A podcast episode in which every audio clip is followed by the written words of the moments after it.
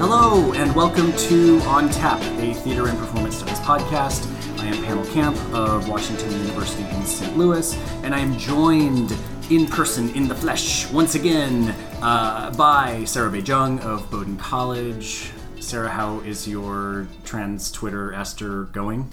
My conference is going very well, Pannill. Enjoying it very much. Thanks, big thanks to Josh Abrams and Jennifer Parker Starbuck for all their coordinating and organizational efforts. Indeed, it's been an excellent conference so far, and uh, the promise of more exciting conference to come. Uh, and I'm joined by Harvey Young of Northwestern University. How you doing? I'm doing great. I'm doing fanta- actually fantastic. Yeah. Are you are you still uh, riding high on the feeling of handing Theater Survey editorship off to Nick Ridout? I am. Yes. Nick is fantastic. He'll do a great job. Of course, yes. Um, and it was a fabulous reception last night. Thank you for hosting that. So, if you haven't been able to tell uh, up to this point, the reason we are all together is that we are at ASTR in Minneapolis, Minnesota. We are recording on Saturday afternoon in a hotel room. Today on the podcast, we're going to talk about three topics. The first topic is the job market 2016 2017. We've looked at the job ads, we've thought about the job market, and we will talk about what we see this year and our own tips and thoughts and experiences about navigating the job market. Second topic is Emma Rice's departure from the Globe Theatre in London. This is a story that is on a lot of people's minds, and we three Americans with no firsthand knowledge of the story have read a lot of online commentary, and we are going to share our partly informed opinions. And the third segment is ASTR 2016 itself. Hashtag ASTR16 trans. What have we seen at the conference? What have we enjoyed? What has it made us think about? Before we get to the first of those major segments, the news roundup. There's not a lot in the news roundup this episode.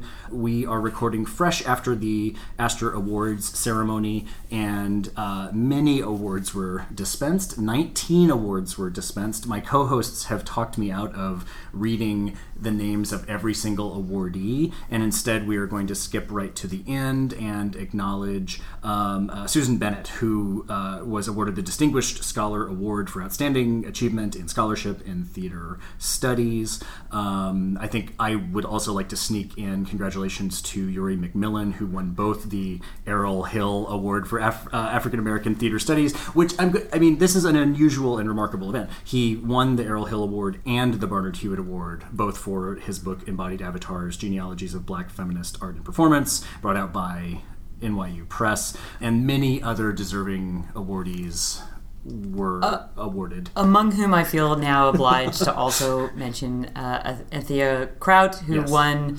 I think the who won outright the Sally, Sally Banes, Banes, yes. Yes. award was an honorable mention for the Barnard Hewitt, and this follows um, her award uh, at the for the ATHE annual Book Award. prize. So Yes. um, for choreographing uh, copyright. Yes, uh, a fabulous book, and Susan Bennett's uh, career uh, acknowledged in deserving fashion, and many, many other awards. The Mellon School of Theater and Performance Research announced its faculty for the June uh, 2017 sessions on research pedag- pedagogy and activism. I think I will not read these names either, but I will uh, congratulate Harvey Young, who's among this list of distinguished scholars. And perhaps note that uh, applications are for junior junior faculty uh, and advanced graduate students Yes. are due March first, I believe. That's right, and that is an exciting um, uh, opportunity for early career scholars in the field You apply for it and spend part of the summer at Harvard. with Harvey and others. To start things off, uh, the job market 2016, um, uh, job market 2016, 2017. There's always so much to say about the jobs that we see and patterns in the field. We looked at the wiki. I looked at the wiki. Um, I'm sure that we've had our ears to the ground, and many of us have been writing recommendations for people. What jo- what jobs are out there that you guys um, think are interesting? What trends do we see? So two two observations from this this list uh, in comparison with other lists. One is the what strikes me, and I'd be curious what your what your both of your impressions are, is that the theater generalist plus directing Yes. seems to be the growing and and and dominant profile. So someone who can teach, uh, who is essentially based in theater scholarship of one form or another, somewhat theater history, somewhat you know other forms of, of historical analysis Yeah. um, and theoretical analysis, but but can do you know can direct the a play a year or something like that. And the other is the Brown following on the Harvard model, which I'm wondering is this the new like Ivy League calling card, which is uh, an open invitation to any possible living human Yes. uh, in the field Yeah. with no specialization, and is and and I'm so I've been wondering like what what is the purpose of that kind of a job announcement? What I noticed the number of practice-based jobs that were on the wiki uh, list, you know, which surprised me. You know that I I thought I would like you know look at the website and uh, see a bunch of uh, positions calling for theater historians, theater theorists, theater critics. Uh, but you know the number of jobs calling for uh, designers uh, as well as directors. I thought that was important uh, to note. And also, I noticed that uh, we're having a search at Northwestern for two positions. Um, you know, we're hiring a director and also a person to teach musical theater, and neither appeared on the wiki list. Uh, Yeah, which I- which which I I'm not sure if I should put it there, but I assume people just kind of people who were searching for jobs generously in the spirit of community just posted their descriptions. You know, That's really from interesting. Other job search lists like the Chronicle and stuff like that. We've been searching for a dance performance studies person at Bowdoin, and it, it is also not on the list, which perhaps begs the question of who does who is expected to post to the wikis, um, and what are the you know what are the game theory incentives for posting or not posting uh, Right. a position to which you are That's a good applying. point. That's right, because it's job hunters who are creating the wiki. Did the Northwestern or the Bowdoin jobs were they posted late or No, ours was posted quite early. Yes, sir, yeah. And is it on Art Search? Or, Yes. Yeah. So that's what. Yeah, that's very interesting. I think Harvey, the fact that there are, I, I noticed that as well. Uh, design jobs, scenic design, lighting design. The Stanford um, assistant professorship tenure track in next generation design is an interesting position. Um, Sounds a little like you know, like the Starship, but right, like, you know, like, like, like, like the Enterprise. Yeah. You know, It's like not- it's next generation. it's not original series. Um, uh, and yeah, you, you know, Sarah, you mentioned the call, which is open rank and open specialty. I don't know that the way. Well, no, I think you're right that when you read that Brown announcement, what they want is someone who will diversify the methodological, geographic, theoretical strengths of the department. In other words, it's convince us that you have something we don't have and go ahead and send an application and we want to be strong in an area that we uh, aren't as strong in now I, I'm just, I, I agree with you. I just think it's really interesting Yeah. to to not give any priority or sense of what those areas might be. It's it really, I think, communicates to job searchers. Figure out who we are and what each of us does, and then Right. get in touch if you're not like any of us. but but again, it's like this. But then they kind of open ranks, right? So I mean, I think you know, why would you do this? One is that you just cast the, the widest possible net to try and figure out, you know, who the best people in the field are by whatever criteria you've established within within that, which seems to me to be the privilege of certain schools. But I just don't think something like this would fly at a lot of other schools. Mm-hmm. And and I do wonder you know, I guess I mean I'm not in a department like this. I haven't ever been in a department like this, but I'm sort of curious like what what is the range that you must get? And how do you begin to filter that in ways unless you already know what you're going for in which case why are you not putting that in the ad Right. I mean, I- wonder in some ways if this is more of a, you know, a tactic for a department to communicate with the upper administration, right? Hmm. So, so, so essentially a way to inflate the number of applications, right? So you can say we had 500 people apply for this job, you know, so therefore we really need to have not only this position but two positions or something like that, right? absolutely Uh, but when it's open rank, uh, when it's an open rank call, I always feel as though it disadvantages graduate students. There were in that call two sets of instructions for junior and senior scholars. So that, and, and so in a way, it also disadvantages or um, puts a further hurdle in front of the younger scholars because they need to actually have letters completed instead of just um, recommenders identified. I wondered if it wasn't a way of postponing the difficult negotiations that happen before the job ad is constituted, where people on a search committee and at, in upper administration may say, "We think you need this. We think we need this. Actually, we also need this." And so, if you open it up and you say, "We need, we need." Many different things possibly and we want good people then you can have perhaps those tough conversations later. In a way what that type of ad does and the as you mentioned the harvard uh, job from last year is like that the brown job ad is like that is sort of saying you know we don't have everything uh, here's what we you know instead of saying here's what we really need it's just we want things we don't have. In a way some of these other job ads are doing the same thing. So the amherst job ad um, which is a professor of acting but then the bulk of the text is about the need that they see for people who will address um, students and issues of socioeconomic diversity, racial diversity, underrepresentation, expertise in global uh, uh, theater and performance and dramatic literature performance theory. And in a way, that's a, another list of the things where they feel like they want something. And are they going to get one person who does all of those things? Maybe not, but those are the sort of categories that they're targeting. See, and I, I interpret those two pieces of text in these in these ads somewhat differently, which is to say that I think in the Brown ad, as I interpret it, and I, I certainly don't mean to malign or misrepresent the intentions of our very fine colleagues in that department, right? So, of course, of course, uh, you know, I don't, I don't mean, and nor is it, I think, entirely uh, appropriate to presume I understand what they're going for, what they're trying to articulate. It seems to me that in the Brown ad, they're trying, they're really looking for, again, the things they don't have and trying to figure out who, who's out there, right? It's a really, and, I felt this was with the Harvard ad also, right? It was like a kind yeah. of a, attempt to bring everybody in and figure out, you know, what's what's available.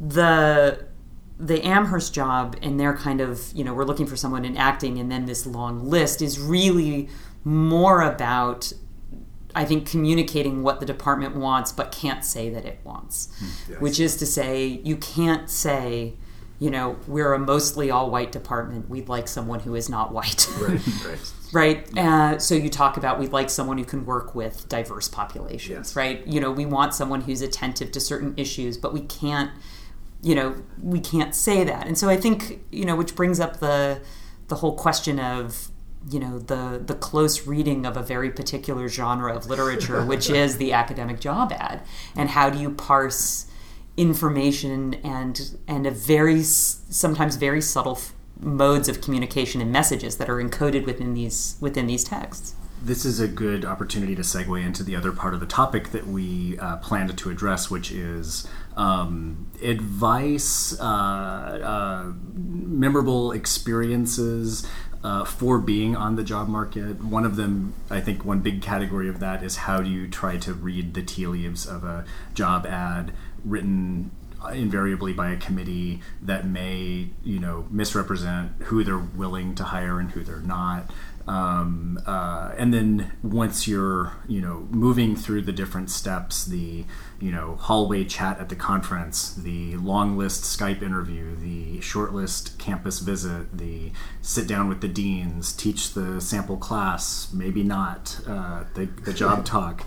Um, this could fill an hour of podcasting but we did want to think about some of the stories of, of our own experiences on the job market. Um, uh, does anyone have a, a, a, something they want to offer? When do you lead off? I thought about this, you know, a lot, and I. um, it, this is one of these great moments where you try to think as you're speaking about what you want to say and what you don't want to say. Um, I've had a, a number of job interviews and I have had a number of job offers, and the first number is larger than the second. So I, have been on a few interviews, but I don't know that I have cracked the code about how to, you know, win people over to extend me an offer. Um, so I think you know, rather than sort of give my sense, uh, you know, my, my my sterling advice, my tested advice about how to do it. Um, I think I'll just tell a story about my successful job interview um, at Wash U which you know it's such a nerve-wracking experience. What everyone always says and it's true is that it's a you are so burned out. You're go- i mean you're not burned out but you're going on adrenaline and carb calories as long as you can for an extremely long day or maybe multiple days. Um, in addition to that just keeping your nerves under control can be a tough thing. On the day that i was interviewing um, I had a, you know an hour in my hotel room to sort of relax before, and then I crossed campus. I walked across this muddy field, this quad that I now know no one walks across because it's muddy. I got I got mud all over my shoes. Um, I, I, started to get stressed out about that. I was like, I can't walk in with muddy shoes. So I went to the library into the restroom to sort of clean off my shoes. And of course, I have like 15, 10 minutes before my job talk starts. Um, uh, I go to the restroom, I'm cleaning my shoes off, and I get a nosebleed. And it's, you know, 10 minutes before I'm going to give my job talk. And I think the nosebleed was just like stress induced, but didn't do anything to calm my nerves at the moment. Um, I guess what I would transmute this horror story uh, into, uh, the advice that I would transmute this into is if you can think about ways to de-complicate your task, your um, uh, your interview, that's a good idea. One thing that I did was I didn't have a PowerPoint for that presentation. I read my talk, and that I think was a great reducer of stress. I think most job talks, most academic talks have a tech element, they have a visual aid, but you know, if you have slides, bring 20 printouts of those images in case the tech collapses so that you're not going to end up standing there unable to show the key image that brings your whole talk together. You know, find ways to simplify what you're going to do on that day if you can. What about you guys? Well, well, for me, um, I'll go less sort of successful strategy and more uh, job search challenge. Uh, I applied for a lot of jobs when I applied uh, initially, and they were all quite similar, right? You know, some were vague in description. You know, um, the ones that were more specific were the ones we're looking maybe for someone who could teach, you know, African American theater or American theater or contemporary American theater or American theater post 1900, post 1850, post 1814, whatever. And I applied for a lot of jobs, and you know, the schools were sort of geographically sort of spread across the U.S.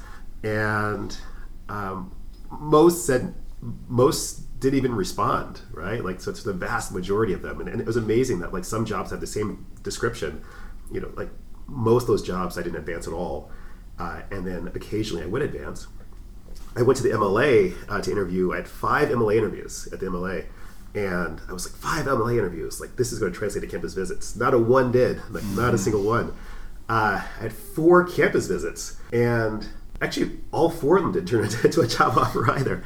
Um, and it's like I was hired actually at Northwestern, uh, like sort of after their search closed as like you know a visiting lecturer initially, mm-hmm. uh, and then my job converted later on. Uh, but it was just one of those things where it's like it made me realize how random the process is. Yes. Um, and I will say the one, like, the one thing I hold on to um, was that you know it's my, my, my one sort of negative, really negative experience I think I had on my very first campus visit, I sat across uh, the chair, um, you know, of, of a department, um, and it wasn't a theater department; it was, was cross appointment jobs.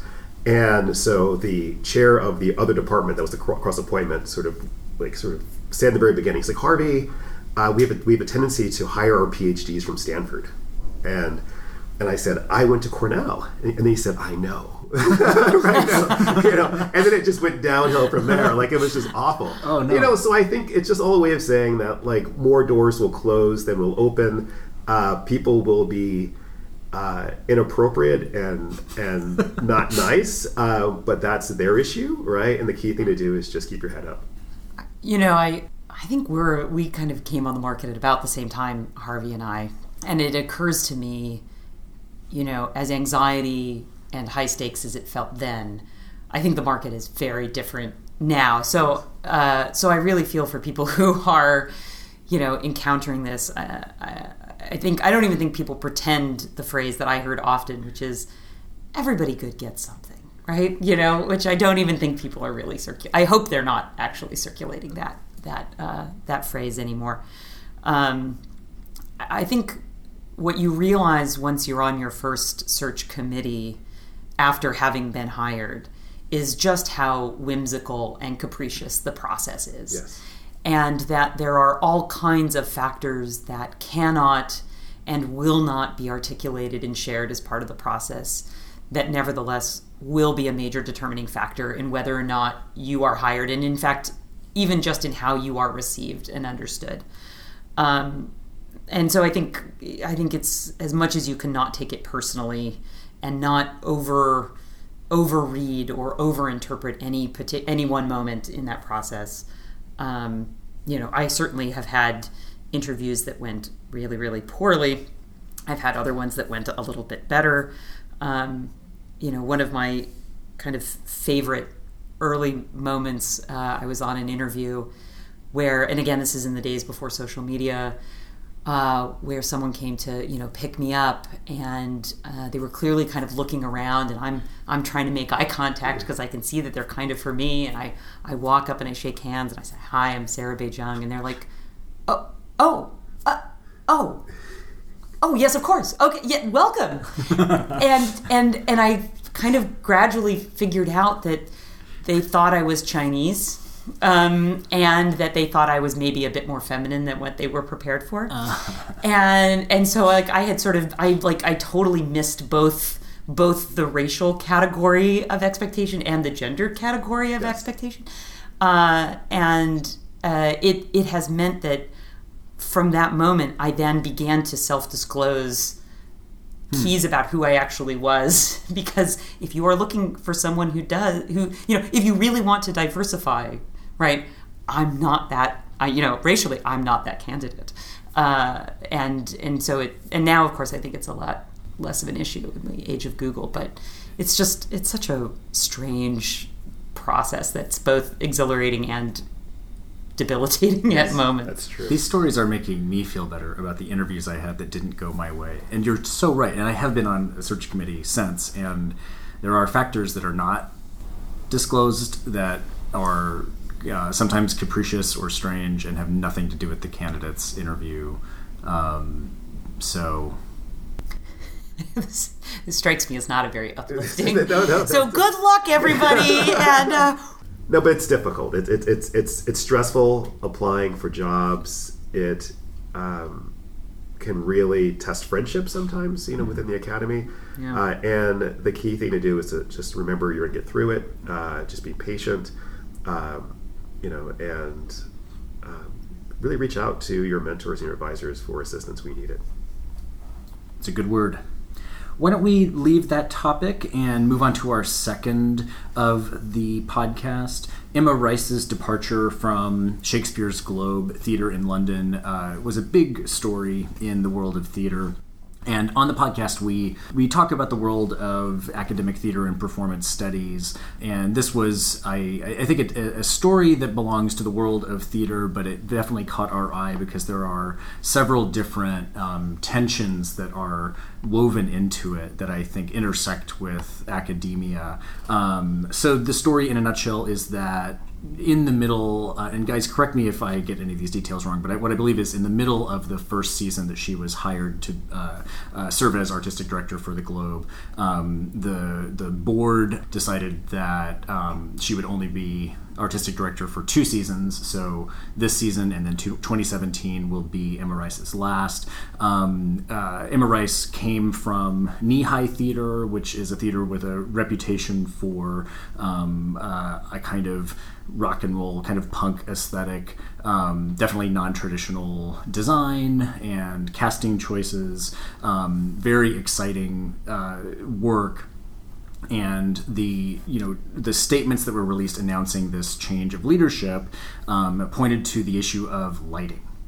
Um, Yes. and specifically the the fact that the the mission of Shakespeare's Globe is to experiment with um, performance conditions that are true to the 17th century uh, uh, uh, you know original circumstances of Elizabethan um, uh, and Jacobean theater. Um, shared light, in particular, meaning that even though Shakespeare productions at the Globe happen in the evening. Um, the light that they use replicates daylight. It, it, it, it illuminates the audience and the and the performers at the same time. This decision has been condemned from numerous quarters. People suggest that there was sexism at play, that Emma Rice didn't get the same consideration that um, male um, artistic directors of prestigious theaters got, that the idea that the uh, original performance conditions um, should be maintained and that that was the uh, reason for her de- uh, departure. Um, people ar- argue that this is, you know, uh, a, a sort of silly argument given how in how many ways performance conditions have to be different from the original. Um, and in certain commentary, there there was invocation of academics who want the globe to be their plaything, and this caught my attention uh, very well because I the academics that I know, which are you know admittedly uh, weighted towards Americans. Um, uh, none of the academics I know thought that this was a good decision for the globe, um, but uh, it brings up a lot of issues Uh, uh, not a good decision to. That it was a that it was a bad decision to let Emma Rice go. Okay. So in other words, the academic the reactions from academics that I've seen on social media have not uh, lined up with the criticism that I've seen, which says that um, essentially, uh, you know, academics who favor this sort of experiment in historical um, uh, authenticity um, were the, were part of the contingent that wanted Rice out. Um, so there's all sorts of issues baked into this. Uh, uh, what do you guys think? It's it's difficult to know what the truth is here uh, because it has to be more than uh, putting in a sort of conventional uh, theatrical lighting setup uh, in the the globe. It has to be more than that, right? Uh, my sense of it is that sure there is some concern about you know what is the ongoing aesthetic going to be for the for globe productions you know so i suspect that might be part of the longer conversation because a lot of the articles that we've looked at right certainly indicate that you know, there's been many exceptions, right? You know, sort of contemporary dress, contemporary dress Shakespeare, um, uh, you know, other uh, directorial visions attached to you know how to stage specific works, uh, and this would seem to fall into that category to me. Uh, and my suspicion is there must be this sort of like longer, deeper um, um, sort of uh, controversy related to what type of stagings and staging practices will be uh, embraced, you know, you know, for the long term. So that's my suspicion. So I, I would like to engage in a theatrical exercise in which I, not I, engage the defense of the Globe's decision. Yes. Right? Because I so in, in preparation for this I've been reading the the Globe's announcement on its Tumblr page and then extensively through the through the the, the credits.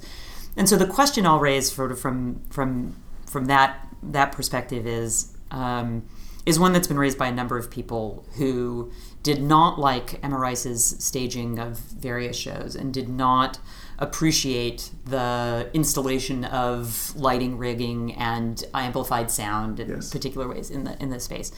Which is to say, um, so is it possible for the globe to maintain a certain kind of vision, aesthetic, and mission uh, that is by you know ad, an admittedly conservative small c right a, a conservation cultural heritage project Yes.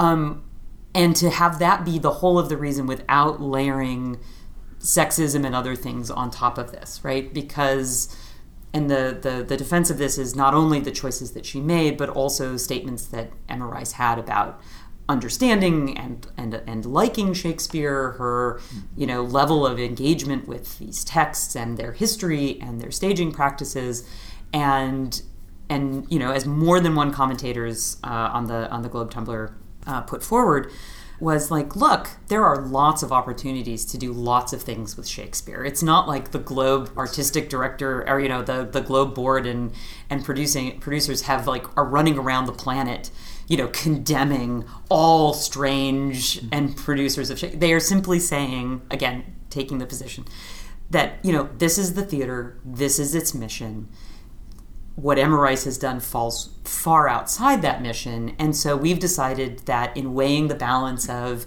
innovation within the space and the value of maintaining right a kind of cultural heritage project that right. we would prefer to do the latter so that's why we're making this decision yeah, yeah i think it's a reasonable argument to have you're you are uh, uh, uh, forcing me to think on my feet because i was going to play devil's advocate and say why couldn't the globe be why couldn't the globe dedicate itself to being a kind of uh, museum theater in, in the way that yeah. in Japan, Noh is still performed in its classical form, that kabuki is performed in those ways, that there are institutions that are dedicated to making a kind of you know theater as a memory machine where you can go and imagine the original conditions and you know, it's not as though this is exclusive and Shakespeare can only be performed this way, but if there is an institution that wants to do it, that's fine. I, you know, I, I, can't imagine that people would say the Globe cannot, the Globe's board cannot pick its own artistic director on the basis of aesthetics. No, I, I agree with you. I mean, I think there's there's a the the, the, Globe currently sells out what 85 percent of its seats. Uh, you know, and I'm assuming it's to tourists and student groups and you know people generally interested in sort of you know seeing this sort of approximate, um, uh, you know, sort of quasi authentic staging of Shakespeare, right? So you figure if that's the bread and butter for for the Globe itself, then you can understand why the people who are entrusted to sort of preserve the enterprise, you know, might be worried about anyone who wants to uh, sort of change that approach and aesthetic. So if I can then flip back the other direction, and now I will speak on be not again not as myself, but uh, on behalf of the critics. For the benefit of listeners who can't see, Sarah has just pulled a mask, and it's Sarah Bay-Cheng under the mask. It, it, it's it's a it's a shocking revelation, really.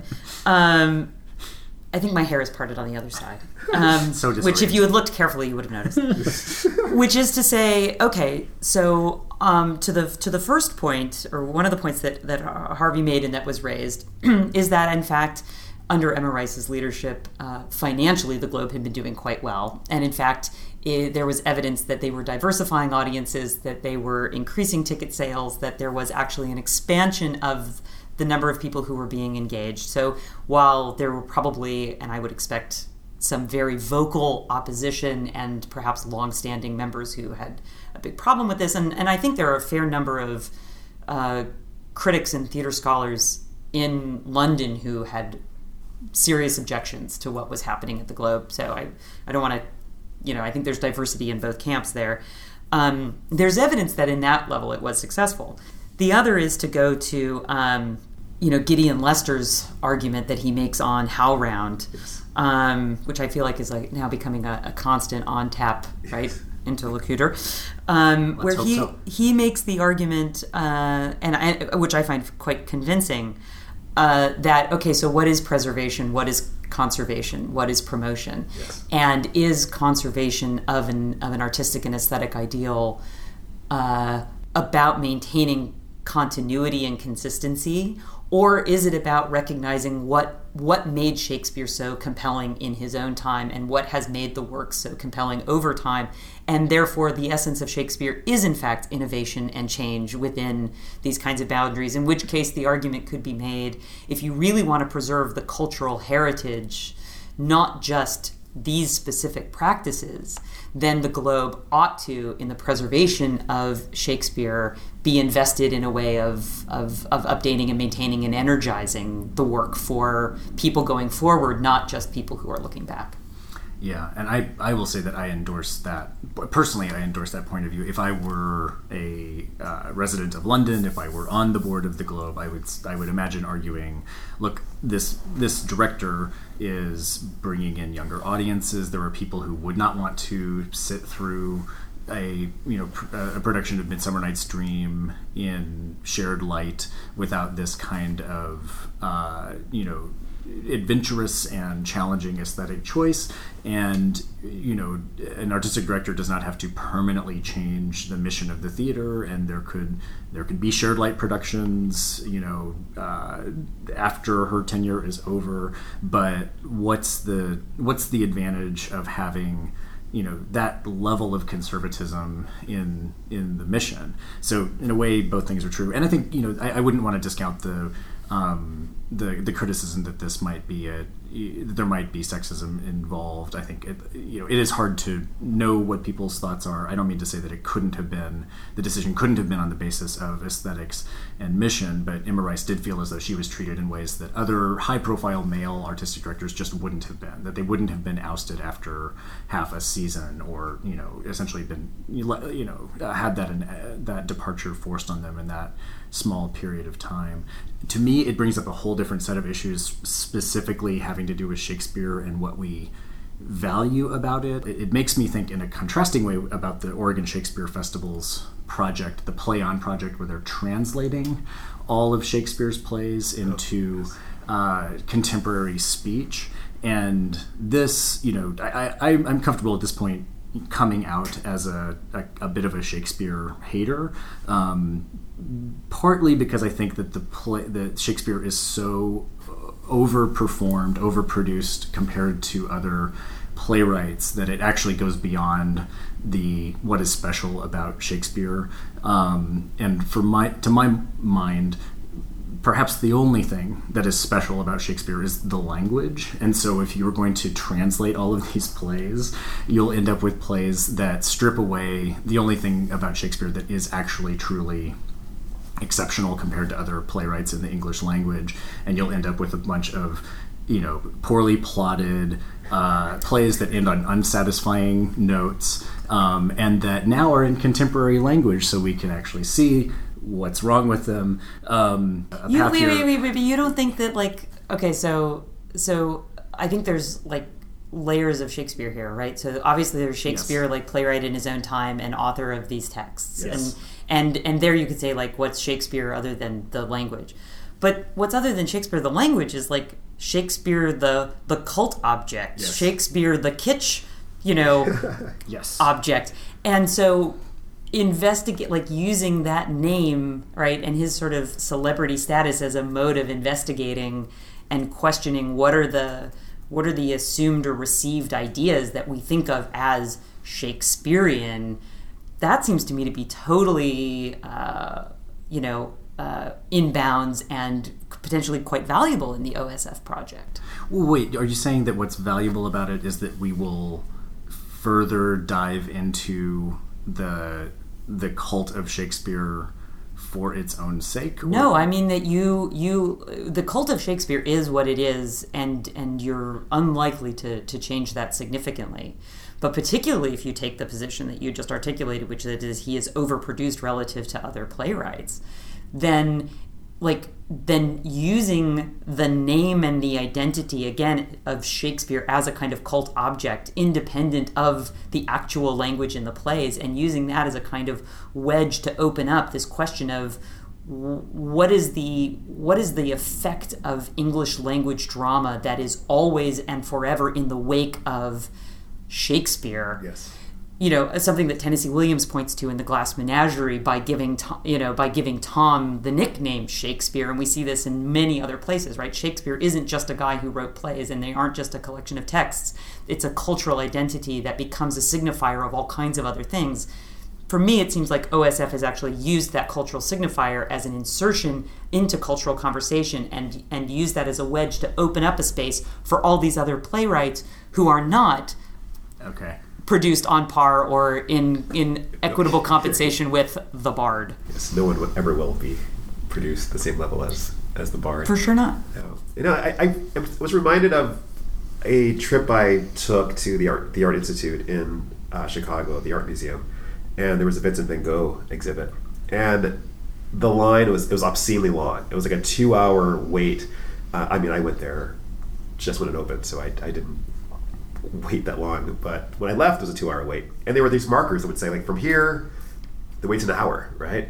And the amazing thing is, people were waiting for this Vincent van Gogh exhibit, and they were not even paying attention to, um, you know, all the other amazing works that were like right around them on the walls. And, and what it made me realize was that it, it wasn't that people are interested in in the individual art itself. It's that they're it's like they have this connection or maybe a memory of this sort of received sense of what is culturally important, right? Perhaps something that was kind of instilled in them in like high school or whatever else, mm-hmm. you know. And I think that might be kind of part of what motivates this controversy related to um, the globe, right? You know, where it's the sense that you know, like here is this gift. This is uh, Sam Wanamaker's dream, right? Realized uh, of this authentic Shakespeare that everyone has studied and everyone knows and everyone loves, right? Yeah, yeah. And then here's a person who wants to ruin that vision. But, but, right? but well, but this I think this exposes. I think this actually allows us to land further on Emma Rice's side, or myself to land further on her side, which is to say that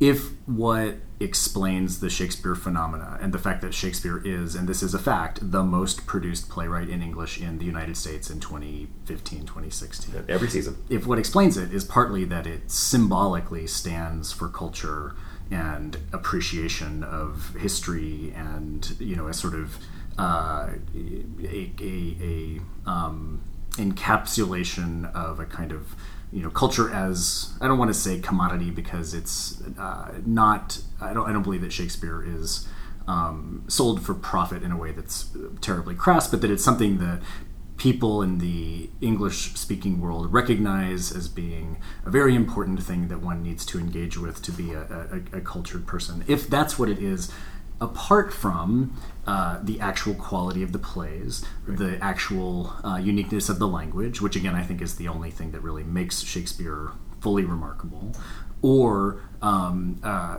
you know if, it, if it's not the, the dramaturgy, if it's not the language, certainly it's not shared light which is you know of the many different ways that plays were performed historically just one right? You, you don't need to have i don't think there's anything about you know shakespeare's text uh, needing uniquely to have a uh, reciprocal dynamic sensory dynamic between performer and spectator in a way these are all just different um, uh, qualities and categories of experiences that are adjoined to the Shakespeare name and and and cult. And so why why shared light should be the thing that's you know really makes Shakespeare Shakespeare. Uh, to me, that seems all the more arbitrary. Although it works, though.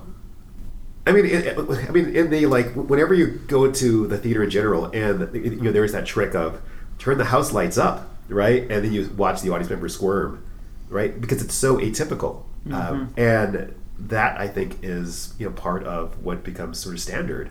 It's that sort of that sense of strangeness, that uniqueness of being seen by the performer, and often being called out by them as well. So it works, but then Emma Rice comes in, puts up a directional lighting rig, and mics some actors and changes the genders of some roles, and then people are flocking to see productions that they more so than they were when there was shared light. So if you care about Shakespeare and you care about the um, the, the the meanings and the experience and the legacy, et cetera, et cetera, then you should want a director that's going to bring people Right. in to see things that they wouldn't otherwise. Although the weird thing about it is that, I mean, and this th- th- this is why I, I, maintain there's more like you know under the surface, right? Because any sort of board of directors would give an artistic director more time to actually develop audiences, right? Because because like you're not going to develop a whole new like you know group of audi- a, a, a new group of subscribers uh, and attendees uh, in the course of one year, right? Because you don't know if if the foot traffic is uh, because this is just something different for this one production, right? You know, or this is like a, a sea change in terms of the culture for the globe, but we just don't know those things. Um, you know, so there's something, there's some, there's something like Donald Trump. There's something going on there. Yeah. So, oh, oh, I knew Donald Trump would be mentioned. I, I, I, I, I am doing my best to distract myself with ASTR from the election coming up, but um, certainly, absolutely, there's something uh, uh, special going on with those with those productions. Um, anything else we want to talk about on this topic, or should we move on to ASTR 2016? I think we max up our non-knowledge of this. I certainly know a lot about You know- reading articles on the Guardian. the, the you know at some point the, the the podcast will publish a book of you know behind the podcast talking about things we haven't seen haven't read and don't know very much about Oh, we've read. We've But we have opinions, and that is important. yes, we have strong opinions. exactly Yes. Um, and we have our drinks in front of us too. we have our drinks. we could make the little drink sort of prove. Indeed. uh, we wanted to, in our final segment, talk about ASTR 2016. Um, there's any number of things that we could remark on about this uh, this conference. Um, the you know uh, Jennifer Parker Starbuck and Joshua Abrams have planned uh, what it you know my sense from reading social media and talking to people is just a very successful ASTR um, that has a lot of exciting scholarship and um, that people are really enjoying. Um, it's on the theme of, theme of trans trans hyphen. Um, all of the plenaries and the working sessions in some way integrate that prefix.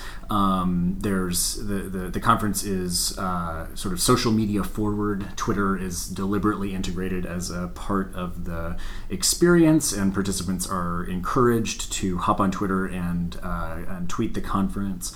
Um, the state of the Pro- state of the profession uh, panel was uh, was uh, held on the first day, or I guess um, the second day of the conference, Thursday, right, which was the first day. It, it was Yes. held at Yeah. the beginning instead of at the end. Um, uh, I've seen a couple of plenaries. Um, we had the award ceremony. What do you guys? Uh, what do you, What have you seen? What are you thinking about in relation to ASTR 16? overall, I think that uh, Josh and Jen have done a tremendous job. I mean, like, I, I would say that uh, you know if you're looking for a, a sort of role model, a role models on how to organize an effective conference that you know is truly interdisciplinary, that sort of privileges the spotlight performance, uh, that uh, is is fair and democratic in. Uh, Opening up spots on plenary sessions for graduate students, emerging scholars, as well as senior scholars. They've done a spectacular job. Yeah, absolutely. one of the other things is I think this is one of the the first conferences to make uh, tweeting and to foreground that in terms of as a kind of mode of engagement. And I have I have somewhat mixed feelings about this in in this iteration. Um, I am uh, loving the tweets of, of, of my colleagues, and I uh, and I you know following um, Westerling. Right, there's a kind of wonderful ongoing uh, Twitter network cloud um, that you can kind of follow along with, which is really great. Um, that sort of shows you the, all of the networked connections of, of the, the, the tweeters. Um, at the same time, I found that when I'm really trying to concentrate on on tweeting and that uh, my mode of engagement for really listening and thinking through some of the ideas, right, I find that I become a kind of superficial echo Yes. for certain moments, and I'm I'm concentrating a lot on what's the what's the sound bite that I can Yeah. take and pull, and you know, so much so that I think I'm identified in the program as like a key tweeter for theater and transmedia, which was my working group. And I got really into the ideas and was thinking about the, the papers such that I wrote not a single tweet during the entire session. Right. So the uh, and so it, it, does you know as a as a dedicated digiphilic, uh, I feel at the same moment compelled to say that that the I you know I think we're still working out what is the role of social media and um, on-site reportage during during live events. Yeah, I agree. I think the one of the one of the more memorable moments for me was the um, state of the profession panel, partly because um, the you know tweets were being um, projected onto the screens on either side of the participants throughout the session, um, and it was you know I enjoy tweeting conferences as well. I very much enjoy uh, being able to see what's going on in sessions where I'm not present, thanks to thanks to Twitter, um, and I think it's a good sort of uh, way to add a layer of communication and thought and reaction um, around academic conferences. Having the tweets. Uh, projected and then transitioning with this, you know, admittedly cool and aesthetically um, grabby uh, graphic where, you know, a tweet would be projected and then all the letters that were not in the next tweet uh, would disappear and then be filled in with all the, the, the subsequent letters was mesmerizing. But watching it while you're listening to the um, presenters speak was uh, a bit overwhelming, and maybe I'm just you know approaching middle age and can't uh, focus on too many things as much as I could, and perhaps that that experience was. Is there too much of a lighting rig for you there? Yeah. No, I wanted shared. I wanted shared light, and I won't. Detracting from the original, perfor- from the I, original I performance won't. right there. I won't tolerate my my uh, state of the profession with uh, with anything other than shared light. Um, but it was also, I think, in that moment, it was partly that panel, the way it was constructed. Um, you know, and I and I want to say it's very easy to it's it's hard to plan a conference, and it's very easy to sort of armchair quarterback it. And having uh, convened working sessions before and planned events before, like there's just you don't have complete control over um, the way things end up, and uh, nor should you. And so, I don't mean for this to be, you know, uh, a criticism um, of, of how the, the conference was planned. But in that session, it was a unique format. Um, uh, participants were paired up in sort of pre-session interviews where they asked questions of each other and they introduced each other. There were a lot of uh, graduate students and early career um, people on that panel. Um, and then for a part of that session, they went up and down the line, and people just uh, uh, articulated questions, questions about the state of the profession, and we were encouraged to tweet them. But if you stopped to tweet one, you would miss, you know, the next two or three questions. Um, the questions were complicated and generative, but also didn't necessarily translate well into 140 characters. And by the end, I also felt like the questions were directed at an amalgam of different things, some of which had to do with challenges in the profession, some of which had to do with um, the challenges that transgender uh, persons face, some of which had to do with um, you know suffixes that uh, we use at the end of uh, Latin to uh, denote that you know part of the field. I I became kind of overwhelmed by how many different things were being uh, questioned or brought up in the same session. Um, so I think it was a, an, a you know an interesting experiment. It was certainly I think like I said one of the more memorable, um, uh, certainly one of the more memorable state of the profession um, panels that I've seen. Um, what else? I don't know. Other moments from the conference you guys remember? Good plenaries, interesting plenaries.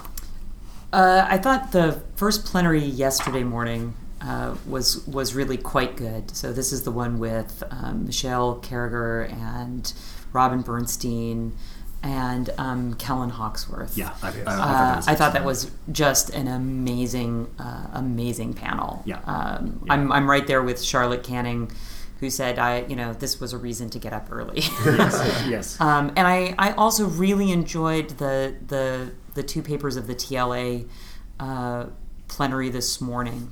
Uh, you know, also uh, kind of cruelly at, at eight thirty in the morning. Um, though to be fair, I was already up for my seven thirty a.m. meeting. So. yes, yes. Um, but it, you know, it's I, I th- those were, but I, I mean, but the one yesterday um, That was- was was really a, an extraordinary display by all three scholars Yeah. of this kind of amazing intersection of really rigorous archival work, uh, finding the things that are not readily apparent in the surface, and and and communicated with a with a pleasure and engagement that you know.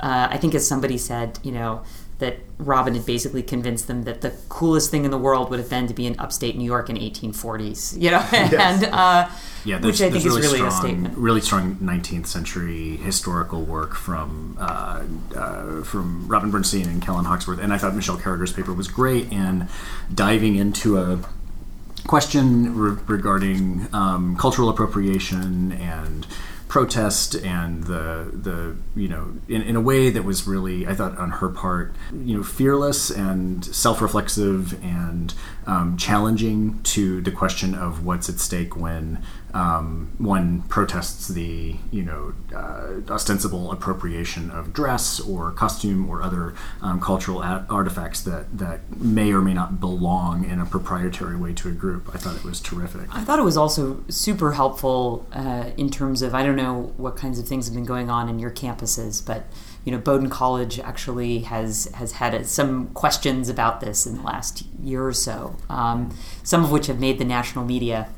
And I think that you know, as I encouraged, was sort of talking through it with my students, I said, you know, to what degree is theater a, a relevant framework in which to ask some of these questions? And and what I found Michelle's you know paper did so beautifully was to illustrate exactly where we might use notions of costume and performance and history uh, to to open up these questions beyond the immediate and and most self evident. Uh, problems or concerns that have with that. And, and, I guess I'll just add a couple sort of, I guess maybe behind the scenes things, uh, since I spent a lot of time in meetings uh, during the, during this conference.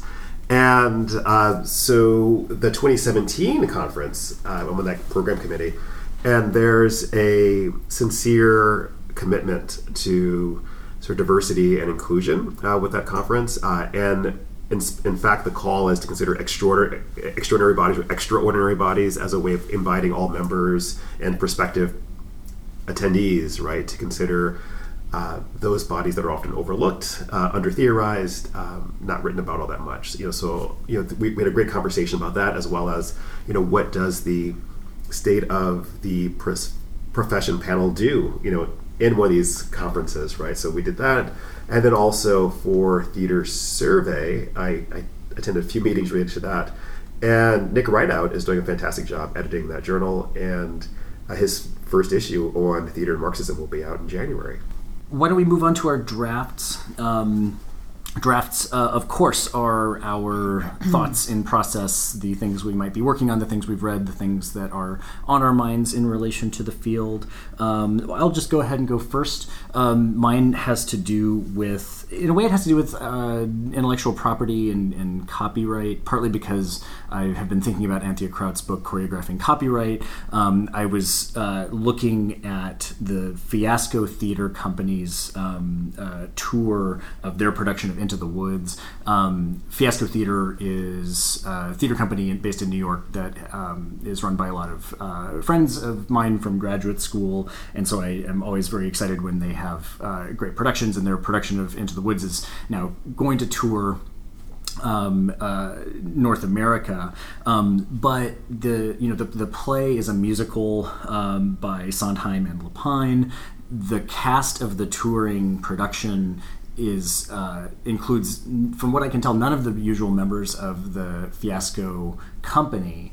Um, and in their really successful productions of Cymbeline and, and Into the Woods, the directors and the actors are all the same. So it got me thinking, what is you know, in what way is this touring show a fiasco show if the you know the the company is not performing in a the property of the hmm. musical, intellectual property of the musical is Sondheim, um, uh, and so what makes it theirs? And I asked Ben Steinfeld, who's one of the directors at Fiasco, like you know, don't tell me the nitty gritty numbers, but you know, in what way is this your show? And he said it's, you know, the, the concept, the design, and execution um, is what makes it a fiasco show. But, and I'm sure there's, you know, there's a legal contract that explains their stake in it.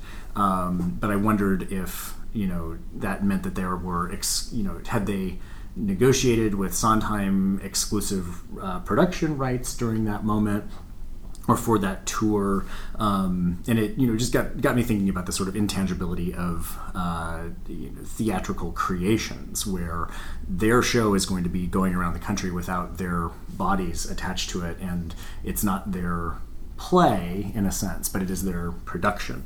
Um, so, at any rate, another way to be thinking about um, performance and uh, uh, intangibility and intellectual property. Harvey, what's your draft? Yeah, so, so I've been thinking a lot about uh, speech and performance, and how within performance studies there's not not consistently uh, and not necessarily like widely, but there is a certain strain within the performance studies community uh, that has sort of backed away or stepped away from uh, thinking about speech and performance. You know, so, so, not only performativity, but you know, you know, and its variance.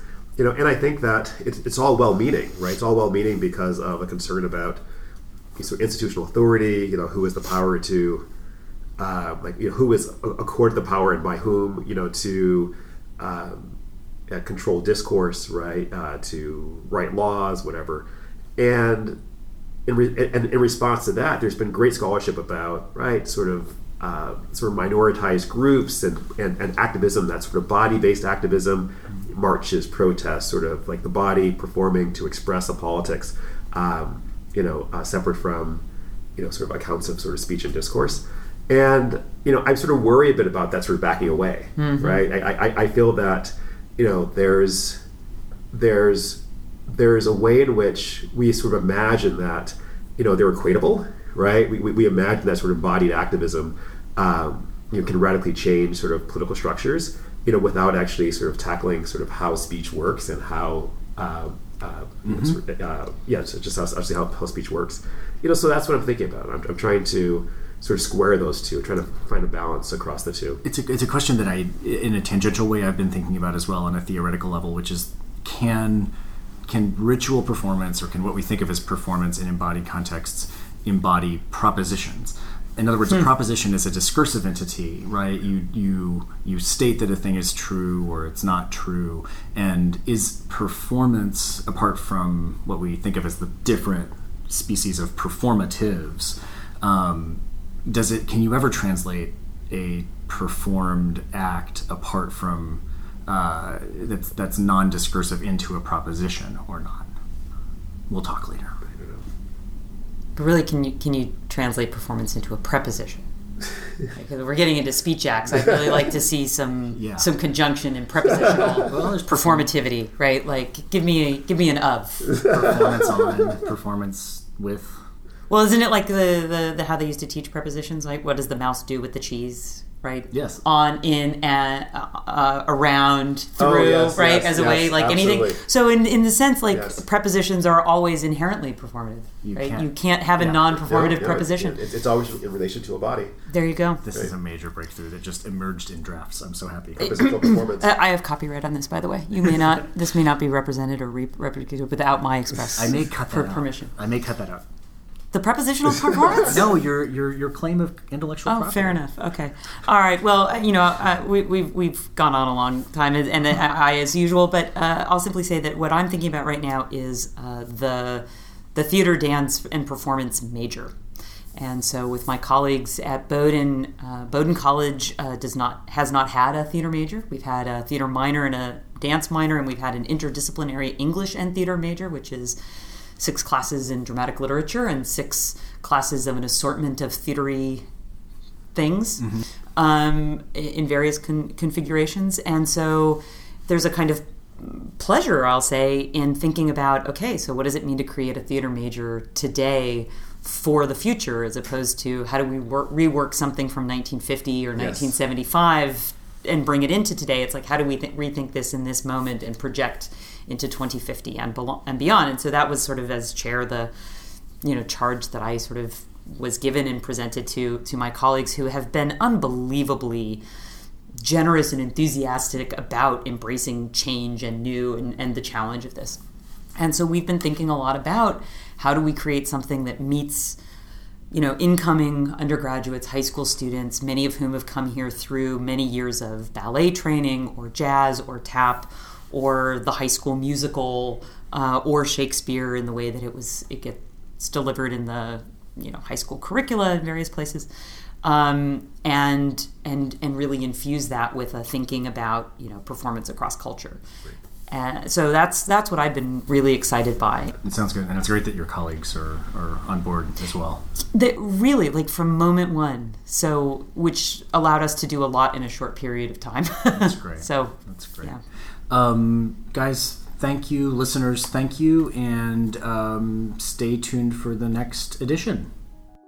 On Tap is supported by the Performing Arts Department at Washington University in St. Louis and its master's program in theater and performance studies. You can find us on the web at ontappod.com. Email us at hosts at ontappod.com. You can find us on Facebook, search for On Tap, and on Twitter at OnTap Podcast.